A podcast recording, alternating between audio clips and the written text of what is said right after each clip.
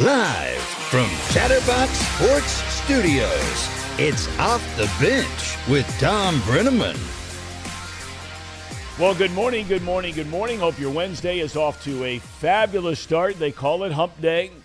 Getting ready to roll right into the weekend. This is Off the Bench presented by United Dairy Farmers. If you don't know, we're here every single day, Monday through Friday, 10 a.m. to noon. You can join us on YouTube/Chatterbox Sports, and that's where it's happening. Chatterbox Sports, all kinds of stuff going on. We got you covered in high school, college, pro. You can also join us on Facebook at Chatterbox Sports. We always invite you to subscribe and flip on the notification switch when our clips come out. We were just talking about the Tracy Jones stuff yesterday. The guy's unbelievable. He's back tomorrow. I'm telling you, it's must see or listen, because we do come to you in podcast form, wherever you get your podcast. You can check it out, Spotify, Apple, Google, whatever, because the guy is an absolute riot. You can find us on social media, Twitter, Instagram, Facebook, Thom Brennaman TV, Thom Brennaman TV. All right, here we go. The Bengals are back on the practice field today, getting ready for Sunday's game down in the Big Easy. Cincinnati, a 1.5-point favorite over New Orleans, who put up 39 against the Seahawks in a win on Sunday. They had Andy Dalton at quarterback. He started the last two. He lost to Minnesota. The victory over Seattle. We'll see if he's playing again in place of the injured Jameis Winston against his longtime team this Sunday. Now, in just a few minutes on Wednesday, some of you may know, some of you may not. Every Wednesday, we call it the big interview. So we find someone and have an extended interview. Well, today, the big interview is with the big fella, one of our favorites, one of your favorites, former Bengals standout player and longtime broadcaster, Dave Lapham. We will learn about his upbringing in Massachusetts, his career with the Bengals, played in a Super Bowl, and get his thoughts on the current state of the Bengals. So stand by for that. Should be awesome. He is the best, great storyteller, fun guy, likable guy, lovable guy. Can't wait to have him. Baseball division series are underway. Kicked off yesterday. And boy, did they start with a bang. Former Red Nick Castellanos, who did not have a good year, signing that $100 million deal this year with Philadelphia, leaving the Reds. He went 0-7 in the wild card playoffs. 0-7. So his struggles roll right into the postseason. Well, game one yesterday of the division series, Castellanos, 3 hits, 3 RBIs, as the underdog Phillies chopped down Atlanta 7-6. And he's not known as a great defender, but he made a spectacular catch in a 1-run game in the 9th inning yesterday. Game two is today, Zach Wheeler against Kyle Wright in Houston. Dusty Baker down there. We love Dusty. Seattle jumps all over Justin Verlander. The Mariners lead 7-3 going into the 8th inning.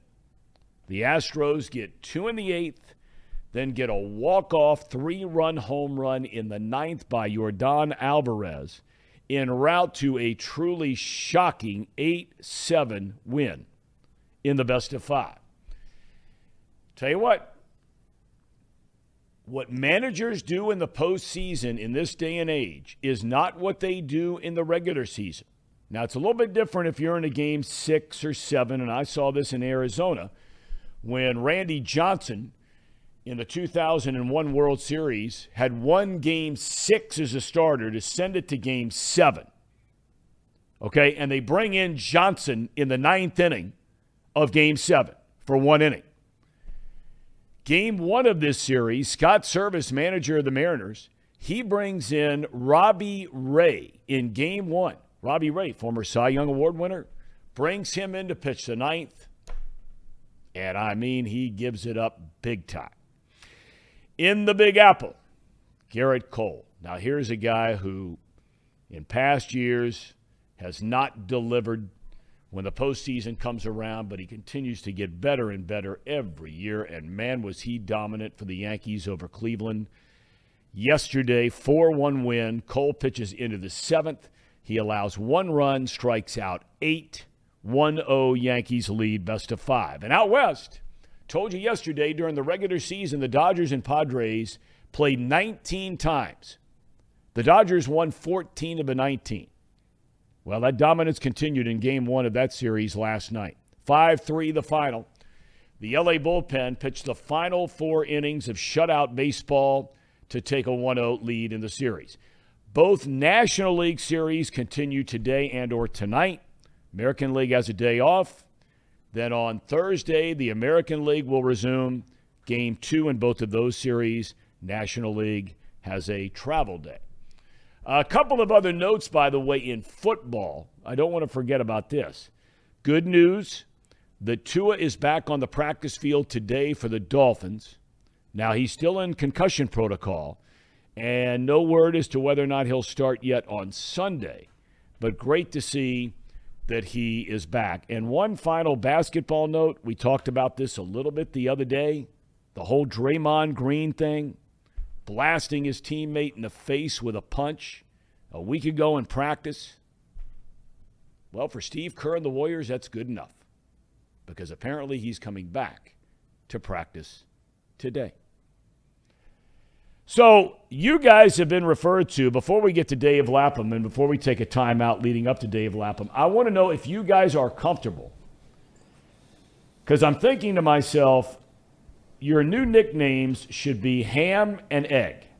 Thought about this driving in today, and I just want to know if you guys are comfortable being referred to as Ham and Egg. In other words, the Ham and Eggers, to quote Tracy Jones. Casey McAllister, Paul Fritchner, and even Brandon sitting over there like the dunce wearing the cap in the corner. Are you guys comfortable with that charge? Is everything okay? I think we have to take it as a compliment, right, Tom? Yeah. You're not asking me. I'm asking you. I mean, I think I would take it as a compliment. We're hardworking fellows, and we know how to get the shit done. And we ain't no prissies. We're on board with it, Tom. Okay. Yeah. Ham and Eggers it is. I went back and watched that clip that you guys were kind enough to post on social media yesterday of that opening segment, opening lines from Tracy on his, as he says, 6-star all-inclusive resort down in Mexico somewhere. Don't know the town. And when we were doing the show and he referred to the construction, I really couldn't hear it much, but on the clip, you imagine waking up, spending all that money, going on vacation, and that's how you wake up when he wasn't getting woken up by Chatterbox Telemundo. No. I mean, unless we managed to get a jackhammer and start tearing up the street. But well, that was the thing that I said to you guys before we started the show today, is if we could hear it that clearly coming through the iPhone, I assume it was an iPhone that he was using to call into the show yesterday. The iPhones are pretty good at muting that ambient noise. If we could hear it as clearly as we did from as far away as we could see it, it must be pretty loud down there. Man. I'll give it to him. I'll give it to him on that one. It must be pretty bad. Get the other room, Trace. Yeah. Get the other room. He said he was going to go downstairs and he was going to go ahead and flip a baseball card, one of his cards from his playing days, to see about getting that room upgraded. Changing rooms, I guess, was a deal. All right. We're really excited to have Dave Lapham with us. His interview coming up next on Off the Bench, presented by United Dairy Farmers. All right, welcome back to Off the Bench, presented by United Dairy Farmers. We do this every Wednesday. We call it the big interview, and I'm really excited about today's guest because I've known him for a long, long time, Dave Lapham. You listen to him for over 30 years on the Bengals broadcast. He's also done stuff for Fox on coverage of the Big 12 Conference. He's even done the NFL on NBC, going back a number of years. He was born in June of 1952 in Massachusetts. It's hard to believe that makes him 70 years young. I just cannot believe it. He grew up in a town called Wakefield, Massachusetts, then went to Syracuse and was in the famed Newhouse School of Communications there. All-conference performer, team captain for the Orangemen. Third-round pick in 1974 of the Bengals. Played for 11 years.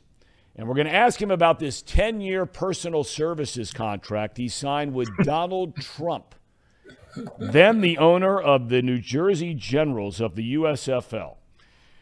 Dave Lapham, before we get to all of that, I hope you're doing great today. We thank you sincerely so much for your time. What was life like? I always love asking every guest we have. What was your childhood like growing up in Massachusetts? It was great. And first of all, thanks for the opportunity to visit with you, Tom. You're a great one. No question about it. It was had an unbelievable sports life, you know, growing up as a young kid. As the season changed, that was my favorite sport, whatever the sport was in that particular season. And it's kind of funny because my dad was a 5 foot, maybe 11 inch, maybe 185 pound artist, and technical illustrator by trade. Never played a sport in his life. Didn't know if a ball was stuffed or had air in it.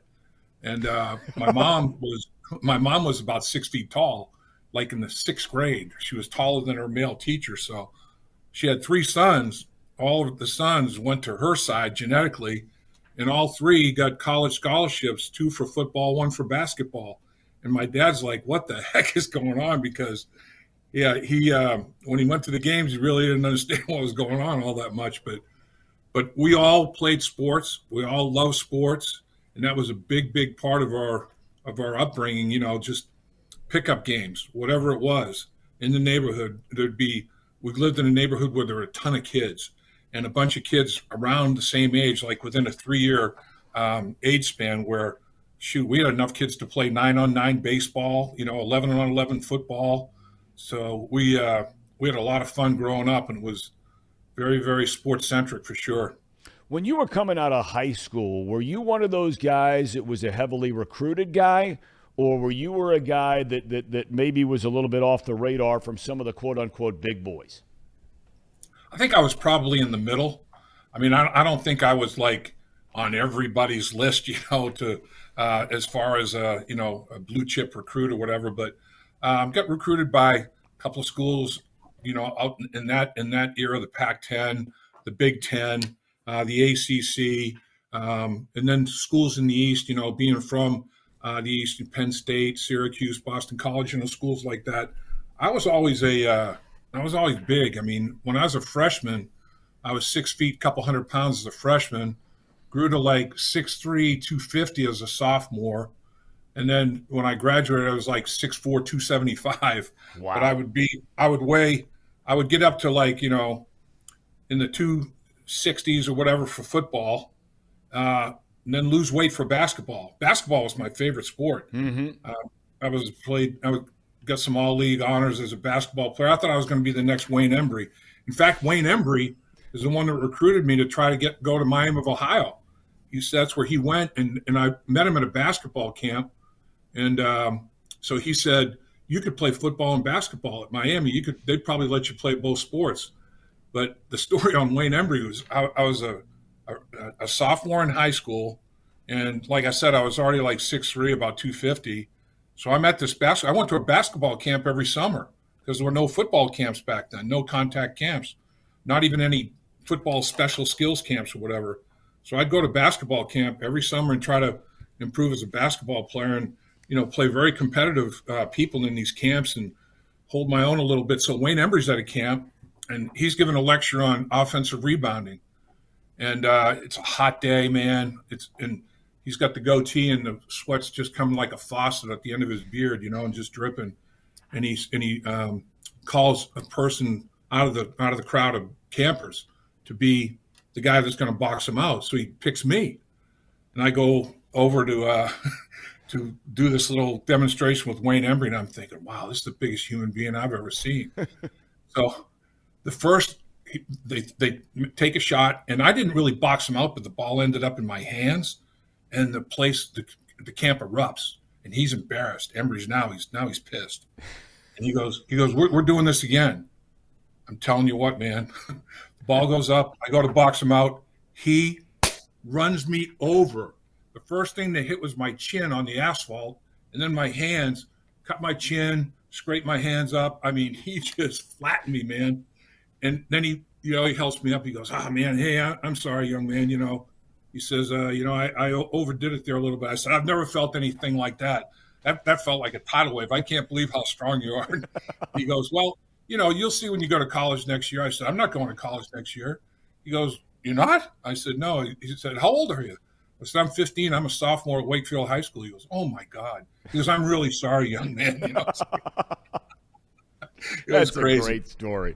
It was crazy. You know, you end up going to Syracuse, and I got to tell you, and shame on me, as I'm getting prepared for this interview, and I'm reading about a guy named Ben Schwartzwalder.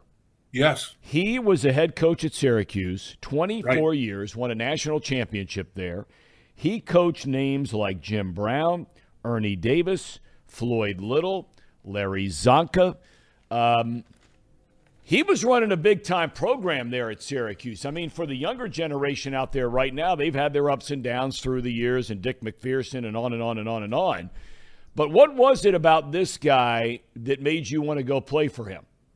Yeah, it's very interesting. I got recruited by the running back coach, by the gentleman by the name of Jim Shreve, who was very businesslike, very professional. He came to the house in a suit. And he had on a hat with a feather. You know, I mean, it was like a business deal for him. And he impressed the heck out of my parents. So that was, I guess that was a big plus for him. And I really liked him as well, scheduled a visit. And like you said, I started walking through, the place, the athletic, and it's been obviously built up and Carrier Dome wasn't there. I played at old Archbold Stadium, which was a pit, really. It was a concrete seats. There were no backs to the seats. It was just all a concrete stadium. They tore that down and put up in the Carrier Dome, but they had all the memorabilia in the athletic building of these great players, these great running backs, and there were some really good linemen as well, All-American linemen, that played in the National Football League. And I'm looking at the history and tradition. They won the National Championship in 1959, and that was before Jim Brown even got there. And Ernie Davis, of course, was a Heisman Trophy winner, died of leukemia after he was drafted in the first round by the Cleveland Browns.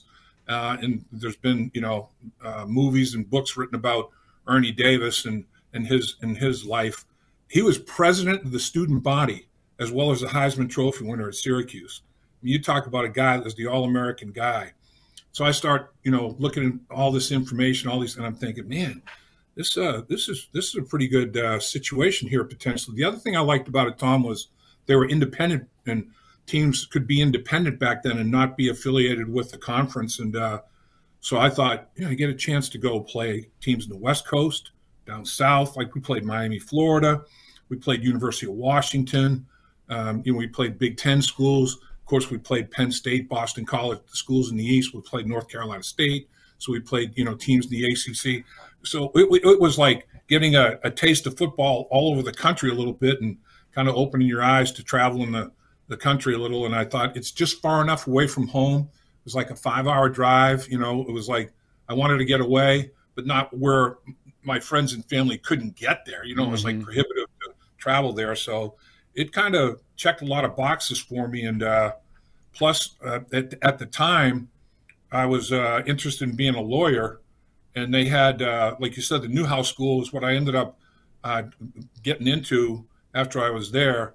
But initially, I wanted to do law. So it's like pre-law, they had the Maxwell School of Citizenship, which was rated amongst the top in the country, as well as the Newhouse School.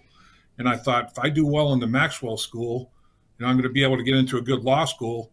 And I just found that I was doing fine with it academically. I just didn't like it like I thought I would. It's like, man, this, I don't know. It's not like Perry Mason. You're not going to be, having these trials that are just like seat, you're on the edge of the seat all the time. I'm thinking most of these lawyers, man, it's just a mundane desk job. I'm not into that. So I transferred from the Maxwell School to the Newhouse School. So I got a degree in communications and a minor in political science from some of the courses that I took for the pre-law stuff. You get drafted by the Cincinnati Bengals, and your first coach is Paul Brown. Look, for the young people out there in this day and age, internet, information readily available just like that. But that was a different time, very different time. How much did you know about Paul Brown going into the Bengals situation after they drafted you? And what did you come to learn right quick about Paul Brown once you got there? Yeah, it's a great question. Like you talked about Ben Schwartzwalder, he had 24 straight non-losing seasons at Syracuse, 24 straight, with all the all the great recruiting that he did, and he was a powerhouse program in the East at that time, and he and Paul Brown were friendly because Paul obviously was doing his thing and having tremendous success with the Cleveland Browns and with the great players that they had in that era. And Ben Schwartzwalder was having his run, and Paul Brown drafted Jim Brown, and he drafted Ernie Davis. He drafted two of Ben Schwartzwalder's running backs, two of the great backs. So they had a lot of communication, over those time frames about those guys as football players and human beings and everything else, the pros and cons of both of them. There weren't any cons to Ernie Davis, but there were some cons to Jim Brown. But they were very, very friendly and very, very respectful of each other's successes and how they garnered those achievements, what they did. They were different in how they did it. I mean, Ben Schwartzwalder was old school. We ran an unbalanced line, and we just ran the football. I never dropped back to pass block until I got to training camp with the Bengals. All we did was run the ball and play action pass. So we just, it was grinded out. It was pound the ball. It was that part of football. I got a big taste of it at Syracuse with Ben Schwartzwalder as the head coach. And I was honored to be Ben Schwartzwalder's last captain. He retired from the game right after I got out of Syracuse, and going over to his house and looking at all the things that he had in his house and listening to the stories that he would tell of all of the great players that he coached. That was fascinating. His wife was a hell of a cook too, so I was looking forward to those meals instead of the cafeteria food. But Ben was he was a great entertainer. And the first time I'm there, he's like, I'm going to do something. I said, okay, coach. He goes and he gets a shoe shine kit with a little, stand to stick your foot up. He starts shining my shoes. I'm like, coach, I'm not real comfortable with this, And he goes, no, this is what I do. I shine that. He loved shining shoes. I mean, I couldn't believe it. He shined my shoes, boy, like I'd never seen him shine before. It was incredible. But, so that's the experience with him. I get to Cincinnati, and one of the first things, to your point, Paul Brown comes up to me and he said, what was it like playing for Ben? What was Ben like as a football coach? I thought that was really interesting, And then Ben would say, I want to know what Paul Brown's like. I want to know how Paul Brown does things. Will you keep me up to speed about how he handles things? And I mean, it was amazing. And then right to your point about when did you find out that Paul Brown was a little different and special? Right away. Man, he gets up there to the first meeting. I'm sitting there as my first day at Wilmington College at training camp, and I'm sitting there and the offensive line has got one area of the classroom, and we're all sitting there, and he just walks in, dressed to a T. I mean, everything's neatly pressed, and he gets up to the podium, and I mean, that room, you could hear a pin drop. I mean, he had the command of that room, and all these big, giant, gargantuan, athletes. And Paul's not a big man of stature, but he carried a big stick, boy, in the game of football. And I knew right then, look, this is a guy that's in total control. And everything he did was unbelievably organized. Even his first talk to the team was unbelievably organized. And his practices, he was so far ahead of his time, Thom. I mean, he worked us hard, but it was like rapid fire, no wasted time, weren't out there forever, get your work done, get off the football field. Didn't beat us up, Back in his era, most of these coaches were Neanderthal in their approach. It's like, we're gonna hit you, man. This is a man's game. If you can't handle this, get out of the game. You're soft or whatever. Paul would do enough hitting that you knew what you had to do and how you needed to do it, but he didn't beat you up. And he was light years ahead of his time in just about every aspect of football, And then the coaches that he attracted to his staff, like Bill Walsh, was the quarterback passing game coach my rookie year, and I'm like, yeah, this guy's he knows what he's doing. I had Bill Tiger Johnson as my line coach, and he ended up being a head coach in the NFL as well. The coaching staff was phenomenal. Everybody wanted to be part of Paul Brown and what Paul Brown was doing, and he was so far ahead of his time in everything that he did, how he structured his offense. He was uniquely special, no doubt about it. What's a real story, Lap? There have been 1,000 versions of them. I don't even know if you know the real story, but it's been debated. It's been talked about here in Cincinnati. You just mentioned the two names. That's where I was going next. Bill Walsh does not become head coach of the Bengals, and everybody wonders what could have been, what should have been. Bill Tiger Johnson gets a job. God bless him. But Bill Walsh is Bill Walsh. Why was he not the head coach of the Cincinnati Bengals after Paul Brown? To my understanding, and I've heard it from many sources, so I tend to believe it, it's a very simple thing. Paul Brown, a man of his word. Paul Brown told Tiger Johnson was going to be the next head coach of the Cincinnati Bengals. He really respected Tiger as a line coach, and he basically gave him his word. And he knew that Bill Johnson was special, but he felt like Tiger was special as well. And the first year that Tiger got the job as head coach, we went 10-4 and didn't make the playoffs even with a 10-4 record. And then Kenny Anderson broke his hand on a helmet in training camp, and he tries to play, but he can't. And we go 0-5 to start the season in Tiger's second year, and then it just kind of fell apart from there.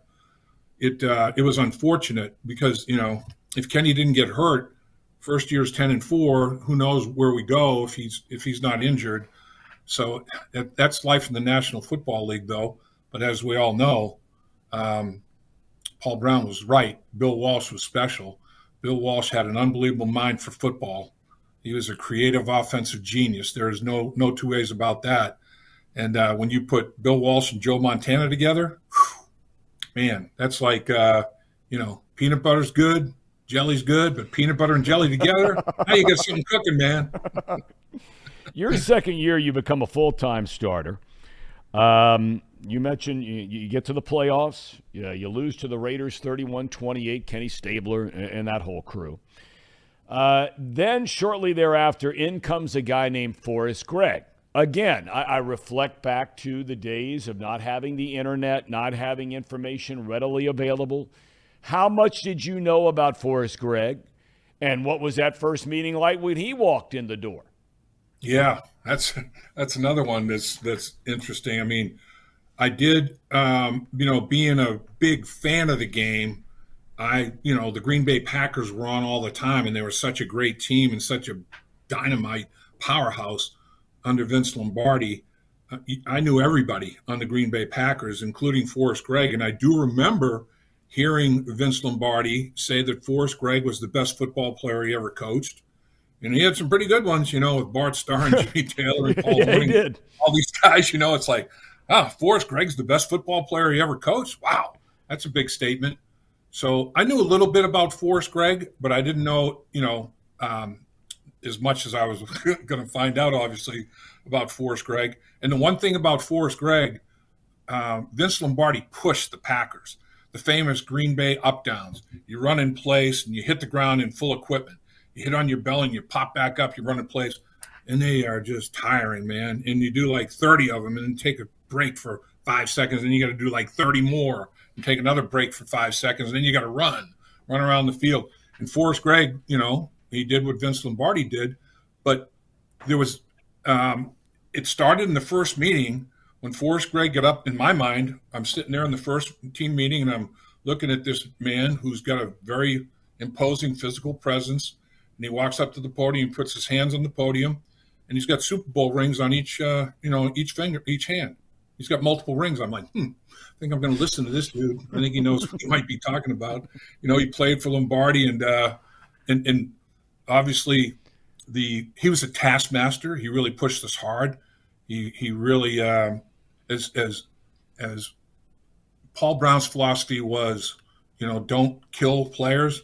Forrest was get after the players. Right. Paul Brown probably extended my career a little bit, and then Forrest took those years away, man.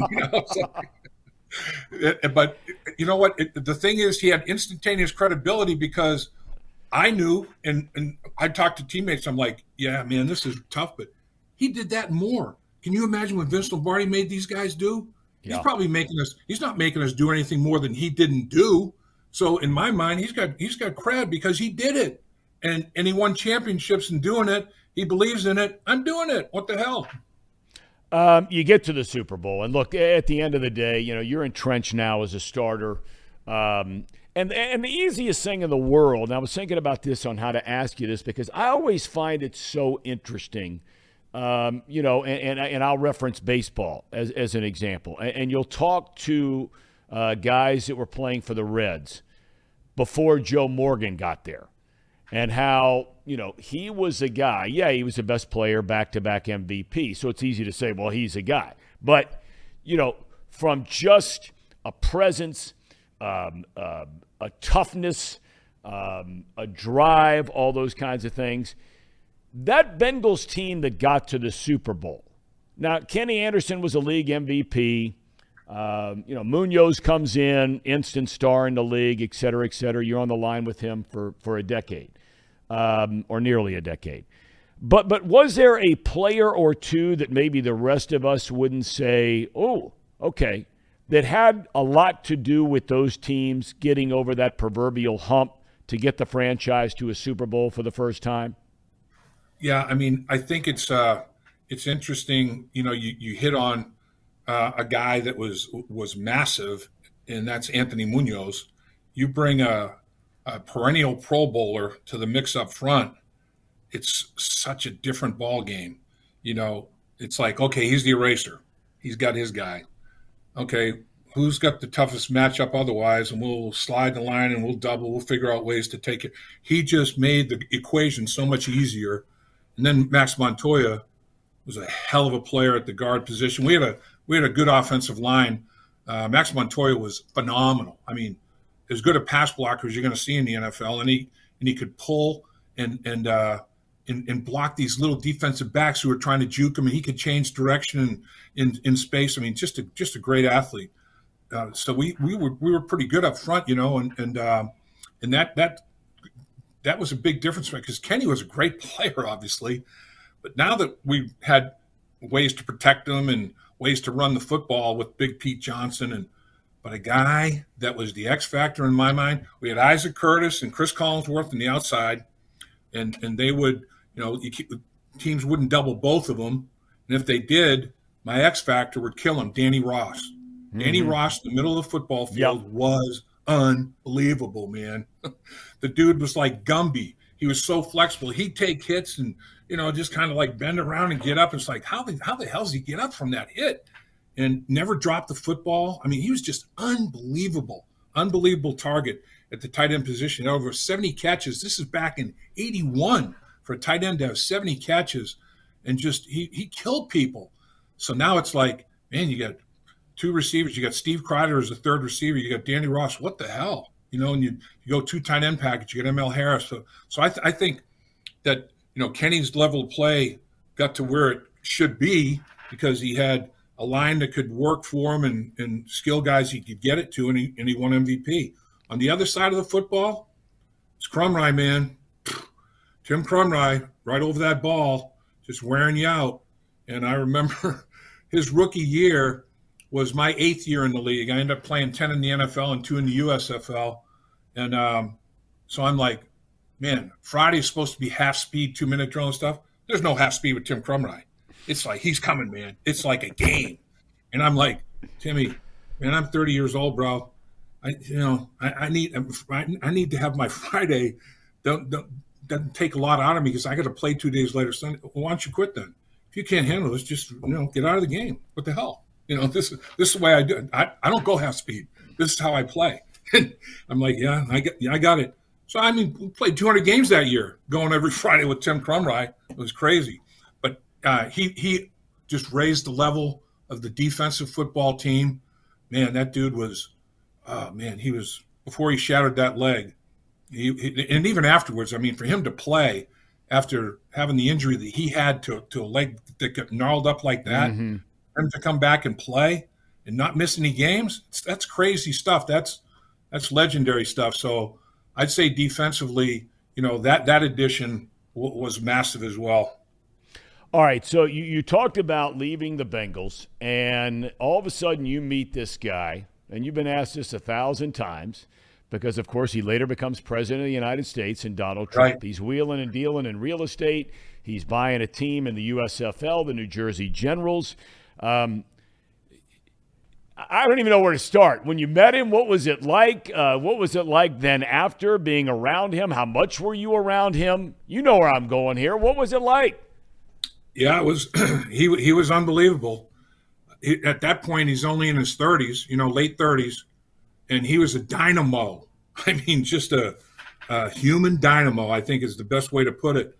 And Jim Vallick, the general manager for the Generals, reached out to me about, would I want to come and meet with the New Jersey Generals. What they did was NFL players by geography. You had territorial rights to players in the NFL by where your team was located. So the Generals being in New Jersey, Syracuse was their territorial right for NFL players.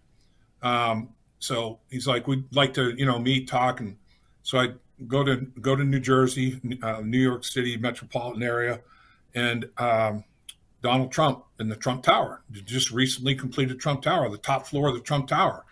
And man, it's like just as big, the whole top floor is Donald's office, and he's got all kinds of pictures, and a lot of pictures of himself. Donald likes Donald, there's no doubt about it. And very accomplished guy, and really, I mean, very engaging guy, and what they ended up doing, which was unheard of in 1984, they said, "Okay, we're gonna offer you a contract," and this is where the information that's out there about this 10-year guaranteed contract is inaccurate.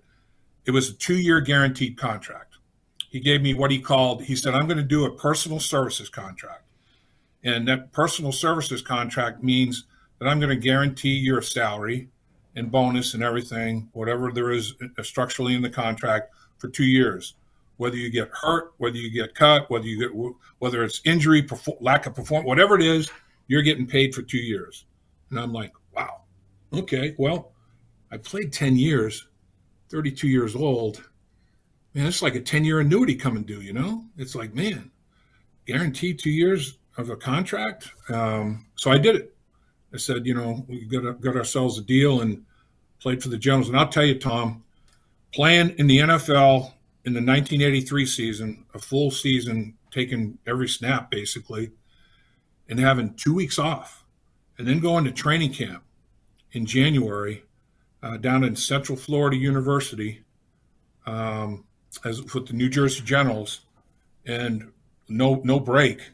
And then I had an offensive line coach by the name of Bill Austin, and Bill Austin was an offensive line coach for Vince Lombardi. When Vince Lombardi was with the Washington Redskins, Billy Austin, BA, was his line coach. So you know where I'm going. There were no days off. There were no snaps off. I mean, that back-to-back season, 83 NFL season, 84 USFL season, I played, it was a full season was the USFL played 18 games. So it was, and then there was preseason, 2 preseason games, so it was 20, it was 40, then postseason. It's like 42 games in 9 months. Wow. And no break. I was coming home, rigor mortis, man.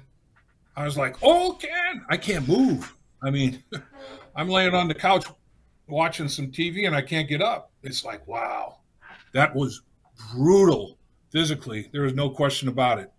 In hindsight, I didn't realize how tough that was going to be, but it was compounded by the fact that I had an O-line coach that there are no veteran days, there are no days off.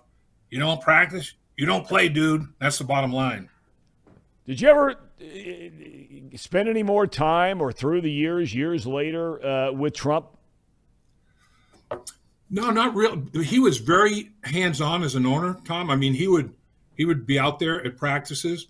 The great thing was, like, if we played the Jacksonville team, he would fly his, personal Trump helicopter down there and land right by the stadium, and the people would be like, what's going on here? What is this? Is this the FBI? What's going on?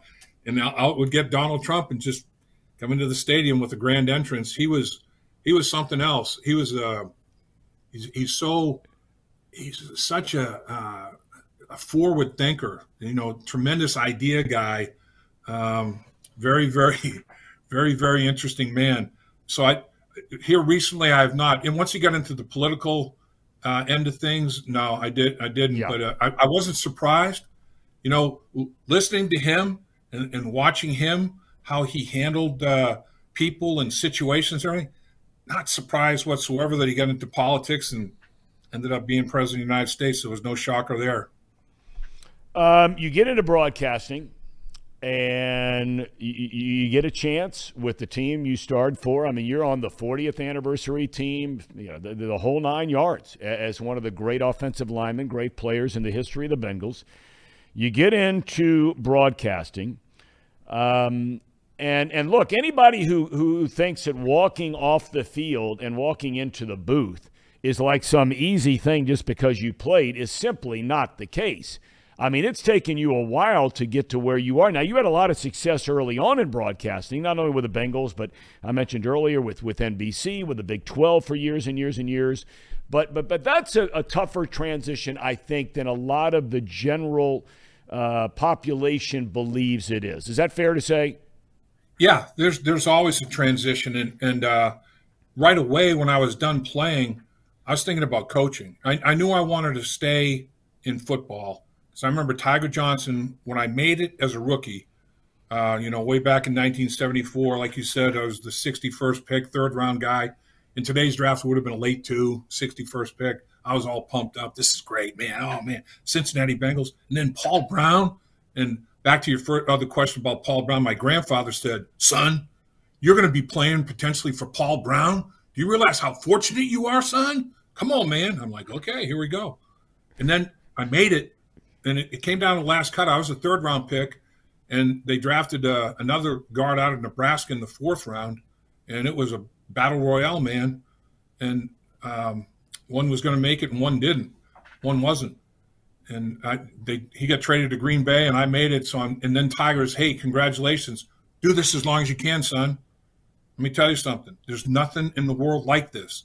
There's no other job out there that has this kind of relationship with other people, other than the military. He said, I'll probably give the military, but he said the esprit de corps, all this stuff, it's different. It's different than any other job.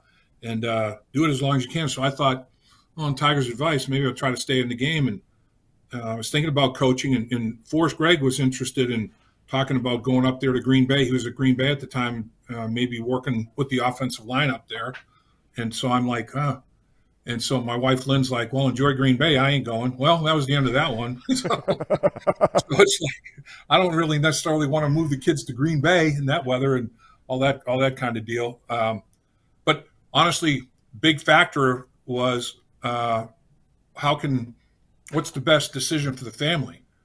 Because we had children young and had kids that were already in school, two kids, a boy and a girl. And I'm like, and they love Cincinnati. They had a bunch of friends. So I wanted to try to keep that as intact as possible. So the broadcast arena was another option because you could still stay involved with the game and maybe do other things if you need to. But that could be a staple where you continue your association with the game that you love. And here it is 37 years later, still doing the games with the Cincinnati Bengals. I want to ask you about a couple of issues in the game today before we get to the Bengals. A lot of debate here over the last 3-4 weeks about this roughing the passer thing, about the concussion protocol thing.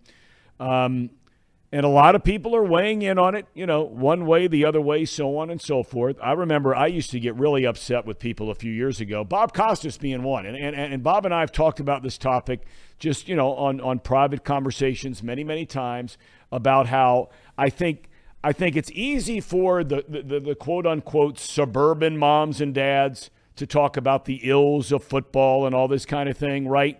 But if you're fortunate enough like we are and you start traveling around and you hear the stories of where so many of these kids come from, whether it's rural America out in Wisconsin, an offensive lineman, whether it's the inner-city kid in Miami, oftentimes it's the only way out. I don't need some suburban mom from Anderson Township telling me whether or not my kid should play football, okay? There are dangers to the game inherent to the sport. It's a violent game played by big, strong, fast men. Are we getting to the point, though, now, Dave, especially the last couple of weeks, some of these roughing the passers call. We saw it in Kansas City the other night. We saw it with Tom Brady the other day in Tampa Bay. Where are we going? Where should we be going with all this? That's a great question. I mean, and you talk Bob Costas, just a quick aside there. We both graduated from Syracuse together from the Newhouse School of Communications. He was the star of the Newhouse School of Communications. I'm like, this dude is as good as anybody in the country right now. And he is unbelievable. But that whole dynamic, you're right. The pendulum swings, you know, and when you have something that is so high with social media now, any kind of an injury, it's not just nationally televised. It's like on social media, every form of social media, over and over and over, and everybody weighs in, and it blows up. It's viral. So the pendulum can swing, like, I mean, big, big swings. And that right now, what's going on now is a big reaction to the Tua injury. And the Tua injury involving the Cincinnati Bengals, I mean, Josh Tupou made a tackle. And honestly, when I thought there might be a flag because I've seen that flag and they called it with Tom Brady when he got slung to the ground a little bit. But I thought the penalty was him kicking up at the lineman after he got slung to the ground because I didn't think it was violent. But the Josh Tupou one, and oh boy, is that one, you know, you're not supposed to do it with excessive force. And there was pretty good amount of force there. But like you say, big, strong guys, and he hits his head. But the week before, the Buffalo fiasco. Yep. Was the one where he gets hit, he goes to the ground, he hits his head, he gets up, sits up, shakes his head, and I've done it. I know what that feeling is. Man, there's the bright flash, and everything is, like, super focused. It's like, oh, where am I? You're in La La Land, and you're trying to, like, shake out of it. And I've had many of those episodes, you know, and not come out of the game. But so he's trying to shake it off. He starts to walk, starts shaking it off again. Linemen are staying around because they know. They've been there. They know what he's doing when he's shaking his head like that. He's shaking out cobwebs. And then he basically loses his balance and almost collapses. And that wasn't a back. That's not a back injury. I mean, come on, man. So then the very next week, 4 days later, basically, Sunday to Thursday night. So now you have it. By definition, a concussion is, you know, your head's traveling to the ground, and now the skull hits the ground, the skull stops, the brain doesn't. The brain keeps going. So inertia takes it right into the skull and bruises your brain. You have a brain injury. You have a bruised brain. You have blood in your brain. And there's different severities to that. But obviously it was an issue because of his reaction afterwards. 4 days later, he hits the same spot. And once you get a concussion, you're more susceptible and vulnerable to having another one because you're already bruised. Now he's got frozen hands. His eyes are out of focus. His eyes are rolling in his head. They said it was ugly out there. That's why the whole team's out there scared. And you know, take him off on a stretcher. So now every mother that's watching that game looks at their 10-year-old kids. You're not playing football anymore. I mean, that's a tough night for football. Contact football. So now the league has said, all right, well, we're going to change concussion protocol. If your motor skills are noticeably inhibited, you're out. You're out the rest of the game. Now you have Teddy Bridgewater gets hit in the first play of the following game, and he's run a little bit. He's done for the game. He passed concussion protocol 4 times. They wouldn't let him back in the game. So, again, the pendulum swings, you know, and so now everything, the hits that you're talking about, the hit on Brady that was flagged, the hit I mean, you have a defensive lineman. Chris Jones makes a great play. Yep. Takes the football right out of the quarterback's hands. Puts his left arm down to brace to make sure it doesn't fall on top of him full weight. Referee doesn't see that. He sees him fall. He thought on him full weight, throws the flag. So there's the pendulum. You know, it was here, swinging back. You got to find that point that everybody can live with. You got to find that midpoint, and that's going to be, man, there's going to be all kinds of NFL meetings that go on the rest of the season here and in the off season with the competition committee and all these committees that subcommittees that the NFL has, trying to figure out how to keep the game safe, but, you know, not overreacting to things. Okay, overreacting to things. We now get to the current state of the Cincinnati Bengals. Chris Collinsworth was on this show last week, and I know you work for the Bengals. Okay, I used to work for multiple teams in my day broadcasting, whether it was the Cubs, the Diamondbacks, the Reds. They sign your paycheck, and there comes responsibility with that and the people that you work for. So I just want to lay that on the table ahead of time. Yep. So as you look at the Bengals, we had Collinsworth last week, and I asked him just a generic question, not in reference to the Bengals, but generically all his years around football. Does he think it's a good idea that the head coach is also the offensive play caller? And look, Sean McVay's a head caller, right? I mean, they won the Super Bowl last year. The team that they played in the Super Bowl, Zach Taylor's the play caller, so they got to the Super Bowl. So, look, there's Exhibit A that you can do it. This week, a lot of questions about whether Zach Taylor should continue to call the plays. I said on the show yesterday, there is no way on God's earth he's given up the play calling right now in the current state of the franchise. Is there reason to be concerned about this offense, Dave? Because this is a lot longer stagnation just these first five games. It goes back even to the postseason of last year and the last number of regular season games last year as to what they're able to do on offense. Are you concerned about it? Yes, I am concerned about it. And like you said, Kyle Shanahan's another one, head coach that calls plays. Bill Walsh basically did it. And that, you know, that's obviously, there's reasons for that. One of the greatest play callers ever. But yeah, I mean, this year,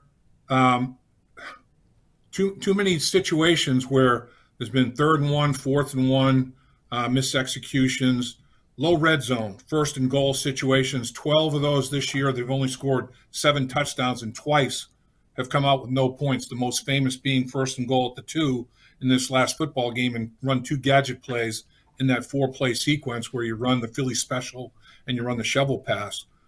I mean, what goes on there is when you decide to run a play like that, you're putting all your chips in the middle of the table. Because if it works, people can be, oh, that's brilliant. Gosh, that was the most unexpected. Oh, my God, this guy is better than football God. If it doesn't work, you are a dog. And it's black and white. There's no gray. There's no in between. Bottom line is, you know, part of it is lack of player execution, a big part of it. But I'm old school. 1st and goal at the 2, put your quarterback under center, run the damn football. At least 1 down, maybe 2, if it's going to take you 4 downs. I have a different mindset on those kind of things. But this year to be 1st and goal 12 times and only score a touchdown on 7 of them, it's like 58%. You got to be at least 66 or 70, you know, 2 out of every 3. There's like 26 of the 32 teams that are over 70%. So that they're lagging in that area. That is a big area. And like you said, it's gone back to prior years as well. Look, in my opinion, when you have this the skilled people that they have to go in this last game against Baltimore, the first 13 plays of the game netted them 22 yards. They got 11 yards on the first play. So the other 12 plays netted them 11 yards. They go pick up 11 yards and then 3 downs and punt. 3 straight 3-and-outs. You can't do that. Not with the personnel that you've got, you know, on the football team. And it's a combination. It's not just play calling.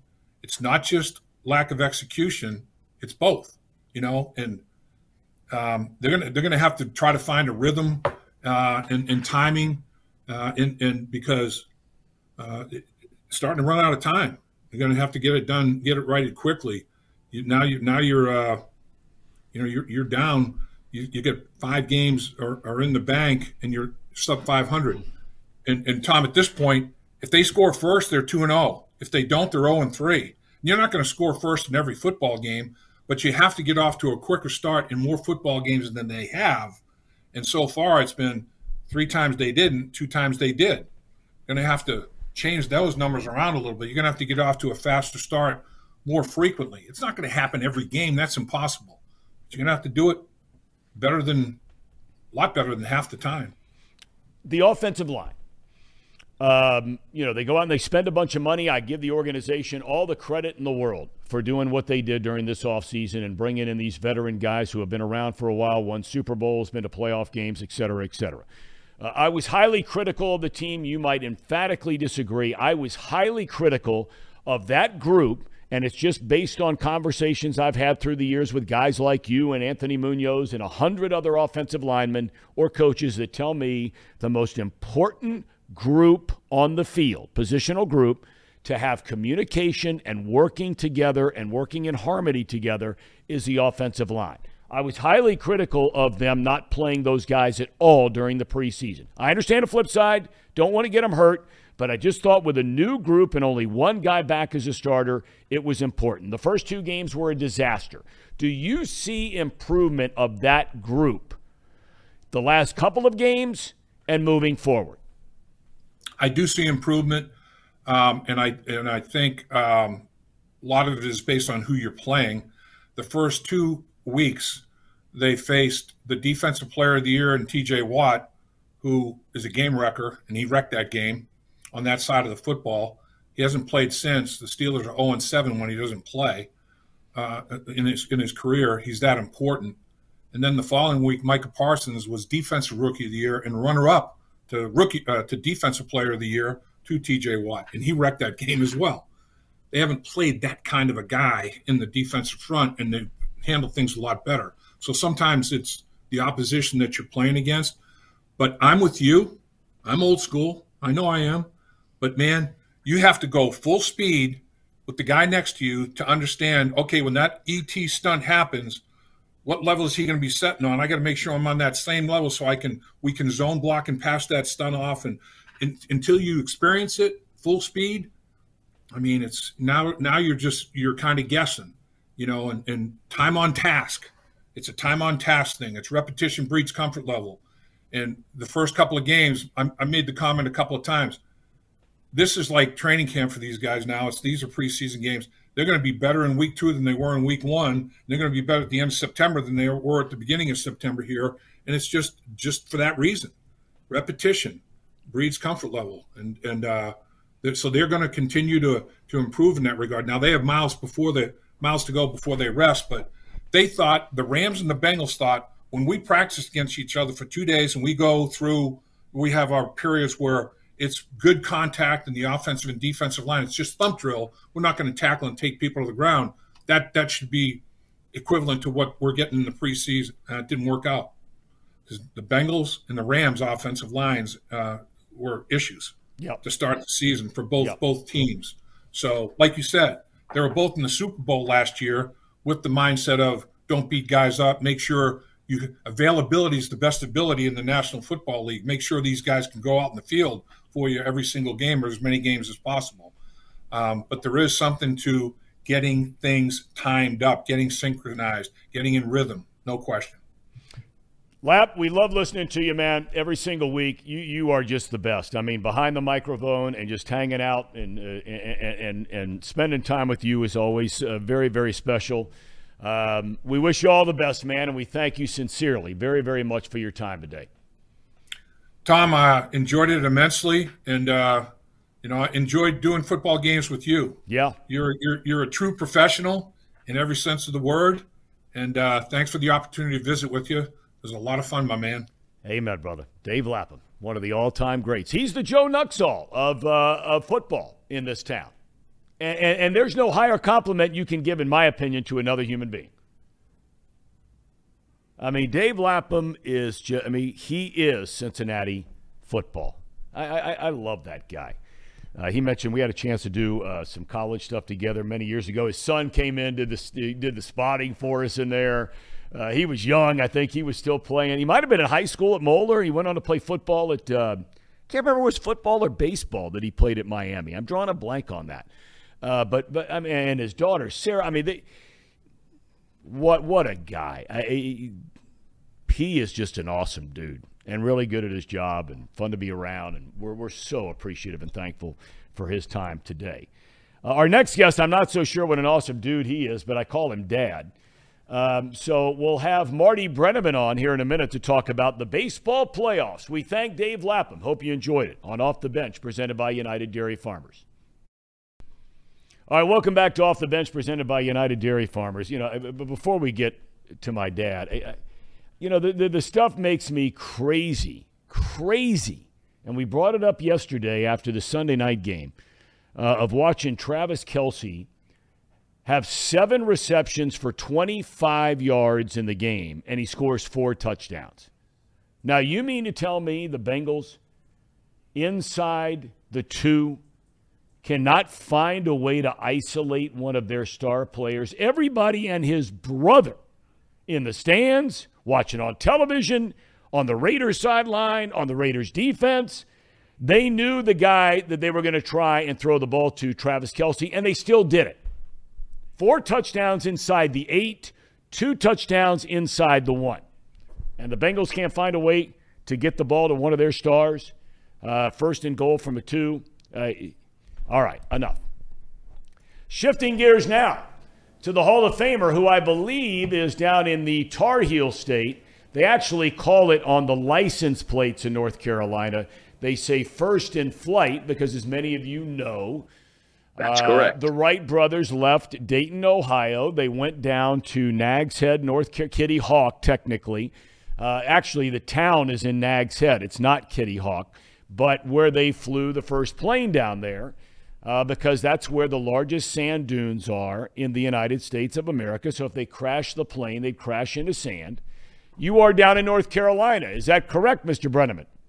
That is absolutely correct, son. And let me add this addendum to what you were just talking about. People should be made aware of the fact that you know so much about that because there were numerous summers while you were at Ohio U where you'd go down and live with your grandparents and run out of control for a couple of months. I was working 60 hours a week. I wasn't running out of control that much. You feel that much. That's the key right there. There were times, you know it, I know it. God bless your grandparents if they were still around. They sure as hell knew it. They were. But you have a captive audience when it comes to the historical significance of Kitty Hawk and Nags Head. That was very good. I like that. Thank you very, very much. One of the few things that I do know something about in this world. Just ask my wife if you don't believe me. You know, but before we get to the baseball stuff, because people ask me all the time how you're doing, what you're doing. I mean this on a serious note, and for those that I engage in longer conversations with, some longer than others, obviously, like all of us in our day-to-day life, that you are now spending a lot of your time when you're not in Cincinnati, which is most of the time. But you're spending a lot of your time in a little town where you actually started your broadcasting career and have stayed friends with for many, many years down in Salisbury, North Carolina. That's exactly right. We had the place in Siesta Key, and we reached the point where we were really not using it a whole lot. And so we decided, because Amanda had been here with me a number of times and fell in love with a small college town between Charlotte and Greensboro, and I began my radio career here in 1965 at WSTP Radio, which is no longer in existence, 1,000-watt radio station, and loved the town to the point where when we decided to sell the condo in Siesta Key, we took a look here, and we were gifted, we were blessed because we were able to purchase a great condominium down here. And amazingly, after being gone for 50 plus years, there are still people that I was close to when I was here that are still alive. And so it's like going full circle is what it is. And I've done a little bit of fundraising work for Catawba College. I have a great love for that school because it was instrumental in getting me and my broadcast career off and running. So I'm thrilled to death to be here. I always look forward to coming, and I also look forward to seeing a lot of folks that I've known for a half a century or more. Let's shift gears to the baseball playoffs. The last time we visited, the wild card round was just getting underway. Right. And we walked through, some more than others. They won yesterday in Game 1 after sweeping the Cardinals, the Philadelphia Phillies. I think of all the teams in the postseason, at least through the opening round and now one game into the second round, they have to be the talk of all the teams that are still left, right?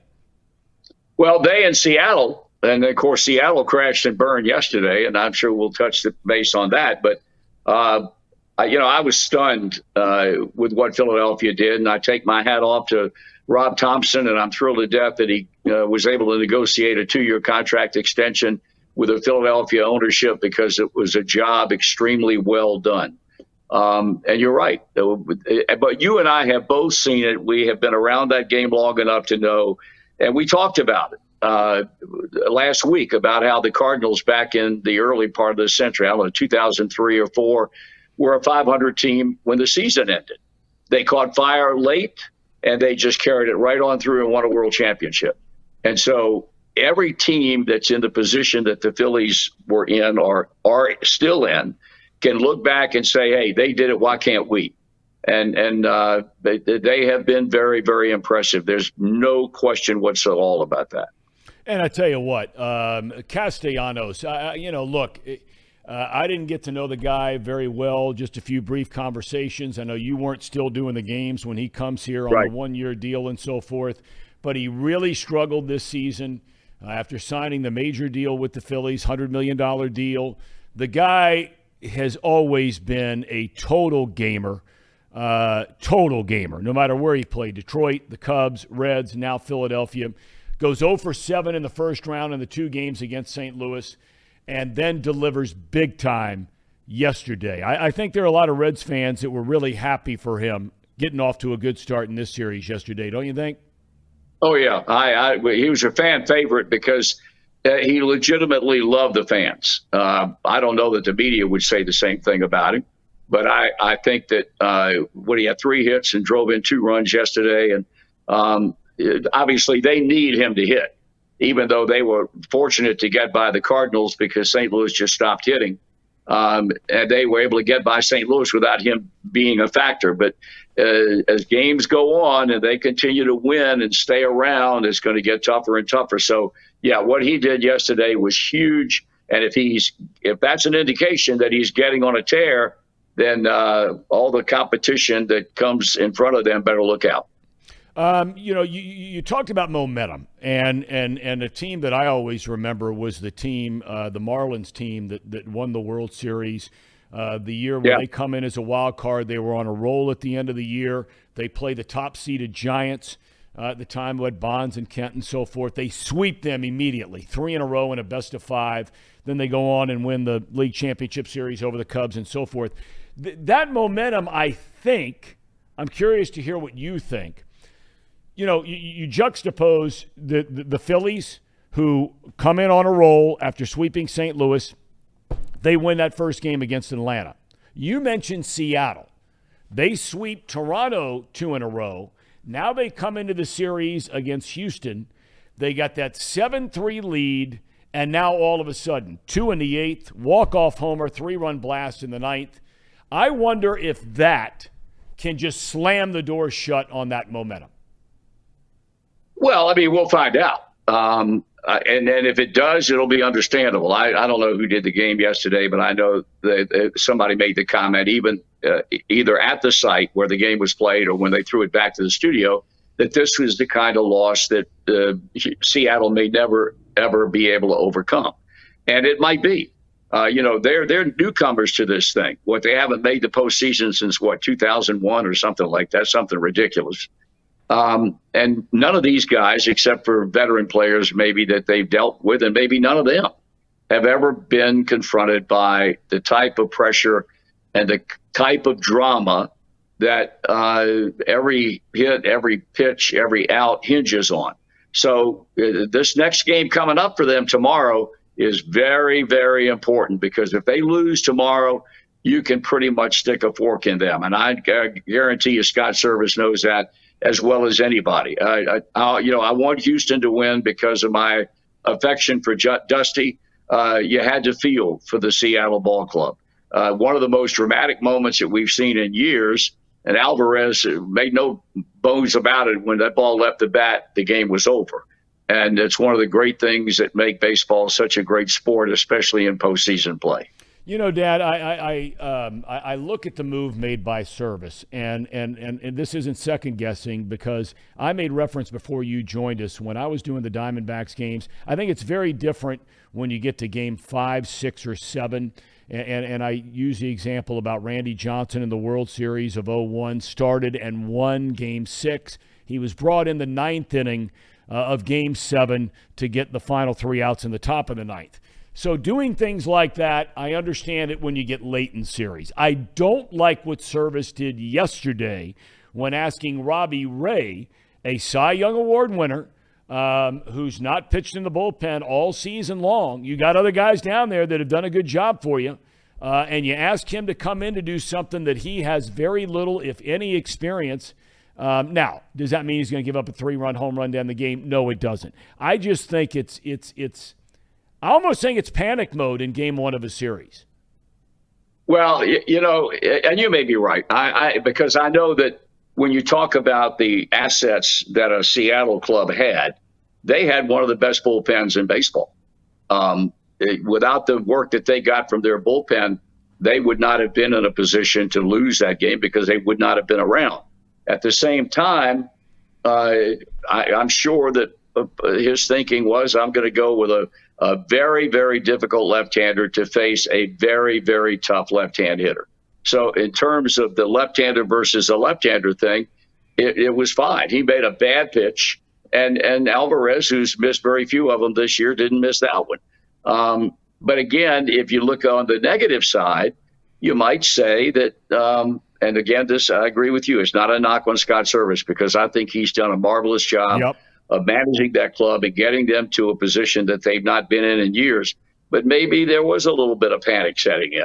And maybe he felt like, I'm going with one of the better pitchers in the league to try and get this guy out and wrap this game up. But it failed. I'd love to know, you know, when the dust is settled, whether they go on and win a world championship or whether they're eliminated at what point, whether or not someone would sit down with him in a calmer moment and said, you know, what was going through your mind? And probably they did. I'm going to go back and look and see if I can find information about that in the Seattle newspaper and see if anybody ever asked him, why him, rather than going with somebody that's been doing it all year long in your bullpen.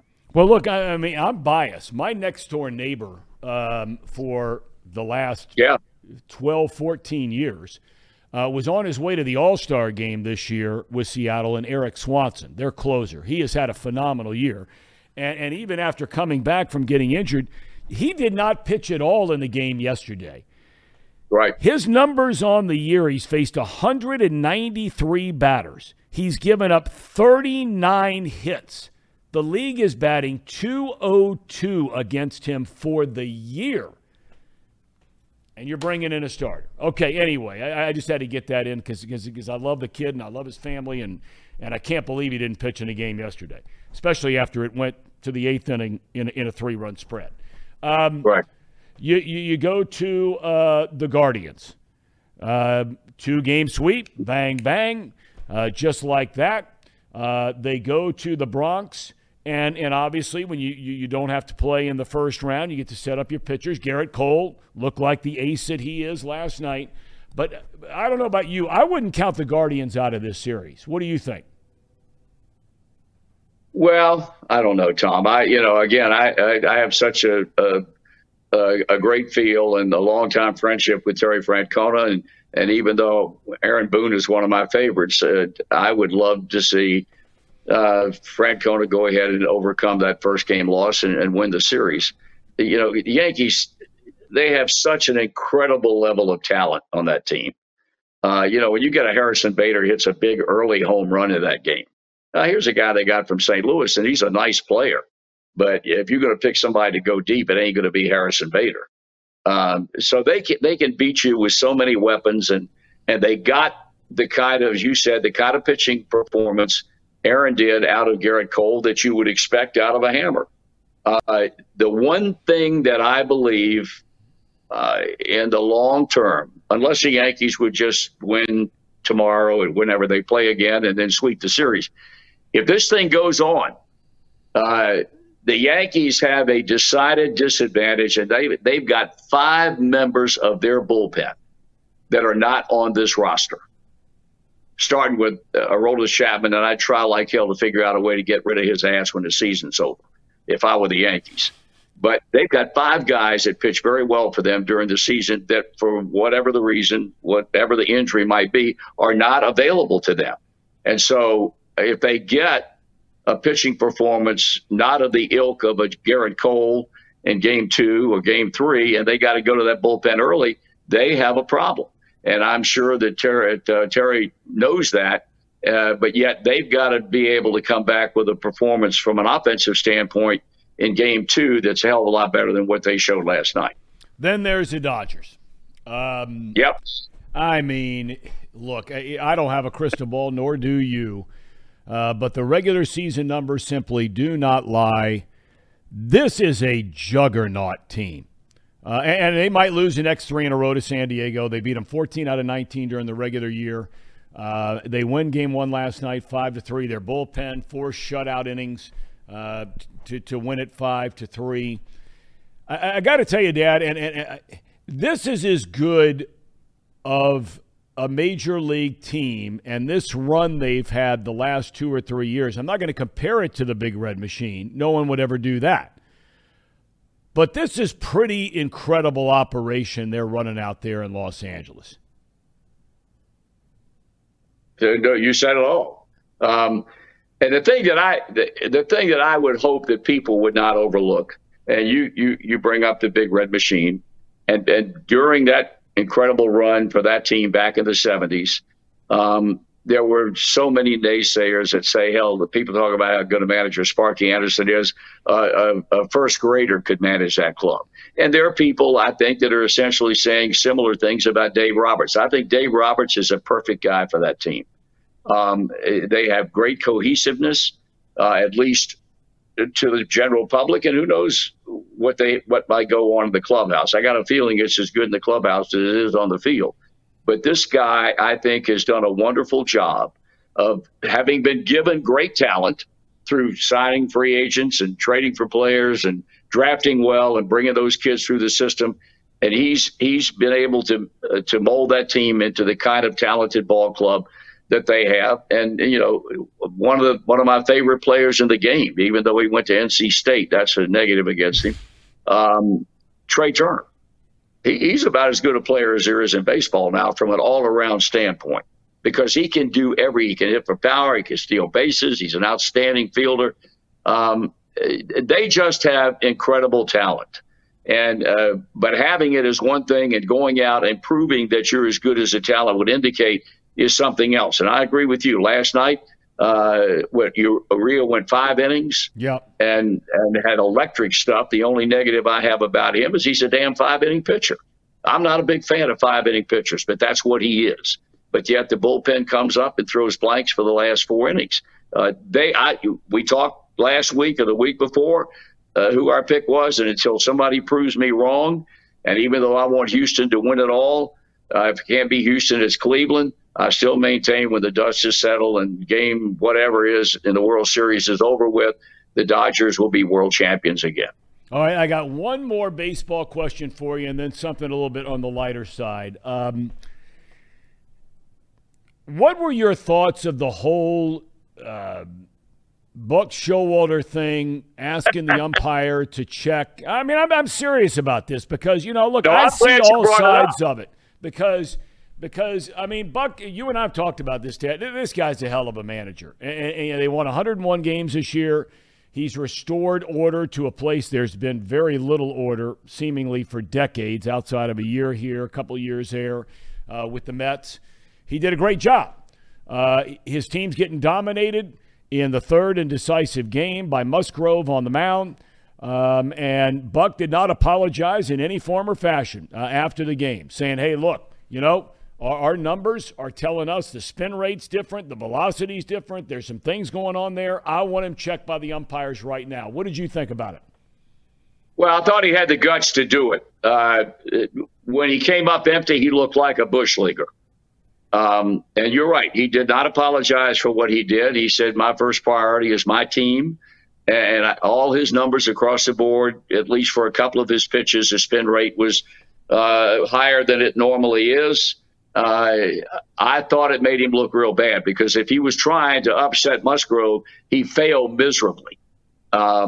We'll never know, because his story is, I felt like it was something that needed to be addressed.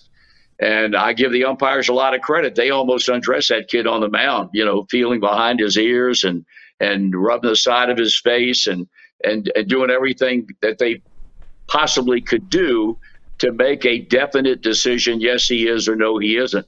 I took a dim view of it. I was, because to me, it smacked of, this is a high school or college move right here. This is not a Major League Baseball move. And now I know you would disagree with that. I just think that it was best left alone. And again, I truly believe that his intention was to have Joe Musgrove become all unbent. And that did not happen. And, of course, Musgrove gave the sign under the nose when he got that strikeout after play was resumed. It was an interesting thing. And my first reaction was that he's trying to get this kid unnerved. Yeah. Not one bit did I dwell on the fact that his spin rate was up. I think kids today are too stupid to do something, or too smart to do something like that, in light of all the publicity that has surrounded guys using illegal substances on the mound. So it was what it was, but it was one of those interesting moments in postseason history. Yeah. Okay. I'm going to run a clip for you here in a second. But I want to ask you, did you see any of our interview with Tracy Jones yesterday on vacation down in Mexico? I did not. I was out most of the day, so I did not see it. Okay, well, you've worked with Tracy on Brennaman and Jones in baseball forever. You know who Tracy is, what he's all about, far better than I do. But just to tee it up a little bit, Tracy and his wife, Danae, he surprised her with this trip to a resort, unnamed resort. To quote him, he says it's a 6-star resort, although I've never heard of anything beyond a 5-star, but if he says 6-star, I'll go with it. But we had him on from Mexico yesterday, and we're going to play a clip, and I'd like to get your reaction. I want to make sure you can see us okay, right? Yeah, I'm fine. Okay, all right, here we go. Casey, let her rip. I got to tell you, Tom, this place is an absolute dump. It was supposed to be some 6-star resort, and I'm not liking it. Can you hear the construction over here? There we got the construction over there. There's a swamp right in front of me. I couldn't hear it. I can't hear you now. Hear me? Yes, I hear you now. All right, so we're going to play this again. This is me asking Tracy. This is our very first time he comes on yesterday. About Am I going to be able to hear it? Yes, this time you'll be able to hear it about this 6-star resort where Tracy Jones is staying in Mexico. Here you go. I got to tell you, Tom, this place is an absolute dump. It was supposed to be some 6-star resort, and I'm not liking it. Can you hear the construction over here? There we got the construction over there. There's a swamp right in front of me. It's a dump, and I'm very disappointed. My wife's disappointed. We've tried to get different rooms. We can't get different rooms. She's threatened me to go Giselle on me, and you know what that means. That means it'll cost me a few $1 million. I'm very upset, and I'll tell you who I'm mad at too, Tom, and that's you. You know, I had to do it. Listen to this. 6:00 in the morning, I get this banging on my door. And I'm going, who in the hell is this? And I yell, yes, can I help you? Yeah, This is Chatterbox Telemundo ready for your interview. Really, Tom?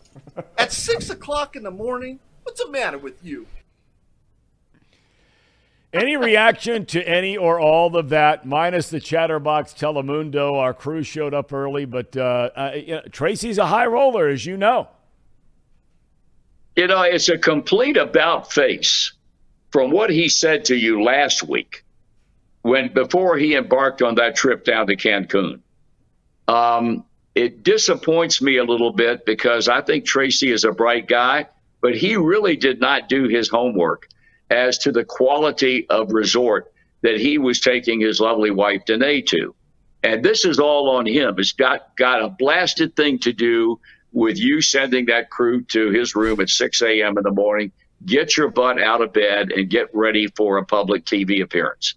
I will visit with him about this, and I will try to counsel him as best I can to do a little bit more research before you commit yourself and before you boast of a quote-unquote six-star resort. Give me a break. You know, he had marital advice. Casey is getting married in June. Paul is still single, though dating a woman for a while now anyway. Right, Paul? Yeah, 5 years. Okay, that's a long time. Probably too long to date. But he gave them marital advice and suggesting to Casey that he look into a prenup before Casey gets married in June. Now, you are a man who has been married and happily married now for round three. Would you go step in step for Casey? And Casey, if you want to jump on, now you're getting the marital advice from Tracy Jones yesterday, Marty Brennaman today. What are your thoughts on that, Dad, if any? Well, you know, I have waxed eloquent at times when I go around and speak to various and sundry groups, and that the road to matrimonial bliss has been a very expensive one for me. But I feel like that I hit the jackpot the third time around because she has been marvelous in terms of keeping an 80-year-old guy as young as he can be. And not sitting on my butt. That's got nothing to do with Casey. You know, it's hard for me to comment on that because I don't know this wonderful young woman that you're on the verge of marrying. And I'm sure that you have a great feel for this being it. Yes. A lot of guys have said that, man. Absolutely. A lot of guys have said that. Then they had to bend over and kiss their butt goodbye. You're looking at one of them. I had a tough time, but as I say, I hope that, and I give credit to people like Tom, and hopefully in the years to come, I can shake your hand and say God bless you, because I have an incredible amount of respect and honor those guys and those women that can get married, and when the day comes that one or both pass on to a better world. They were married when they both passed on, just like they married 100 years ago. I use that term matrimonial bliss as a joke, but at the same time, I think it says an awful lot about the people involved that they can commit to one man or one woman, and they stand by that through all the years. I wish you the best of luck. As far as a premarital deal is concerned, you need to talk to somebody besides me. Thank you, Marty. I appreciate that. Tracy was on a roll yesterday, Dad. Tracy was on a roll yesterday. Yeah, when's he coming home? I don't know. He's going to join us still down in Mexico tomorrow. I assume he's probably coming back sometime this weekend. But he was on a roll. He was very upset. And you know what I find interesting in watching that clip? He's been down in Mexico now for a number of days. It's warm, no rain, and every time I lay eyes on him, whether it's at the studios at WLW Radio when he and I do our radio show or when he's on with you, he still looks like he's been painting closets. Yeah, he does. And he looks like they've just dug him up. I mean, don't be afraid to get out in the sun a little bit. If you're not going to get out in the sun, stay the hell home. I got to talk to him. Well, I mean, he talked about going down to the clothing optional beach. for quite a while, and what that whole experience was like. He said he's very uncomfortable. Did he go? He said he did. I don't know. And I'm not going to get into his nicknames and all that other kind of thing, because I'll let him. No, that's a good thing. Yeah, that's right. That's right. That's a good thing. You don't want to get involved in that. That's the same approach I take with it.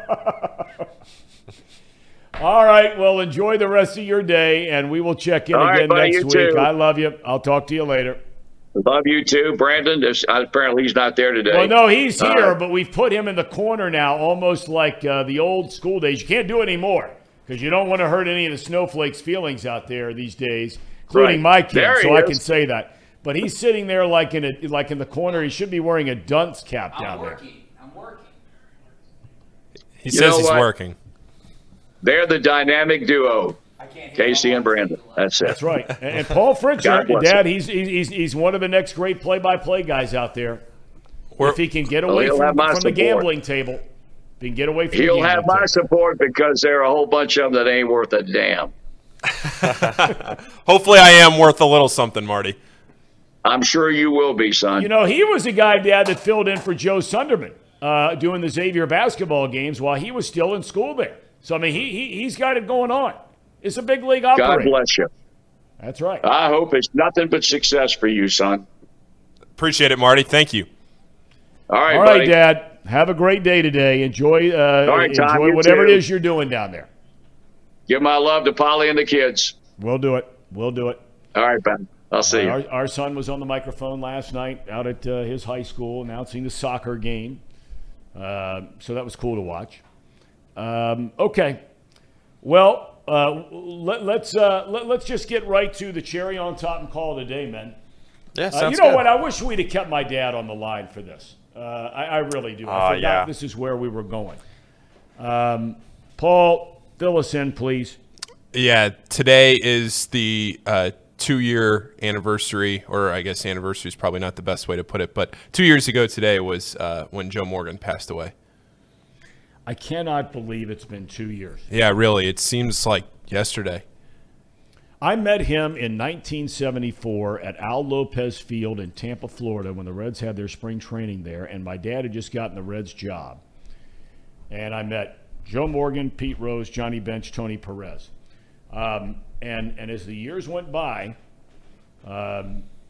years later, I'm announcing the Reds games on TV with Johnny Bench, and Pete Rose is a manager. But the one guy that I saw regularly, more frequently than any of those guys as my career went on, was Joe Morgan. He was doing the Sunday night game of the week, baseball for ESPN forever with John Miller. It seemed like they were doing a lot of the teams that I was broadcasting for, and we'd have a chance to have dinner on a Saturday night or before the game on a Sunday night when he come into town. And I've often said, I don't care if you're white, if you're black, if you're green, or anything in between.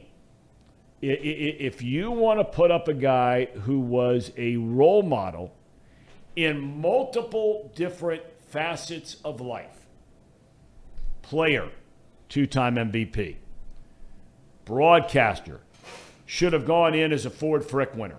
Tim McCarver became the first color analyst to go in. Right behind him should have been Joe Morgan. And maybe he still will go in, even though he's passed.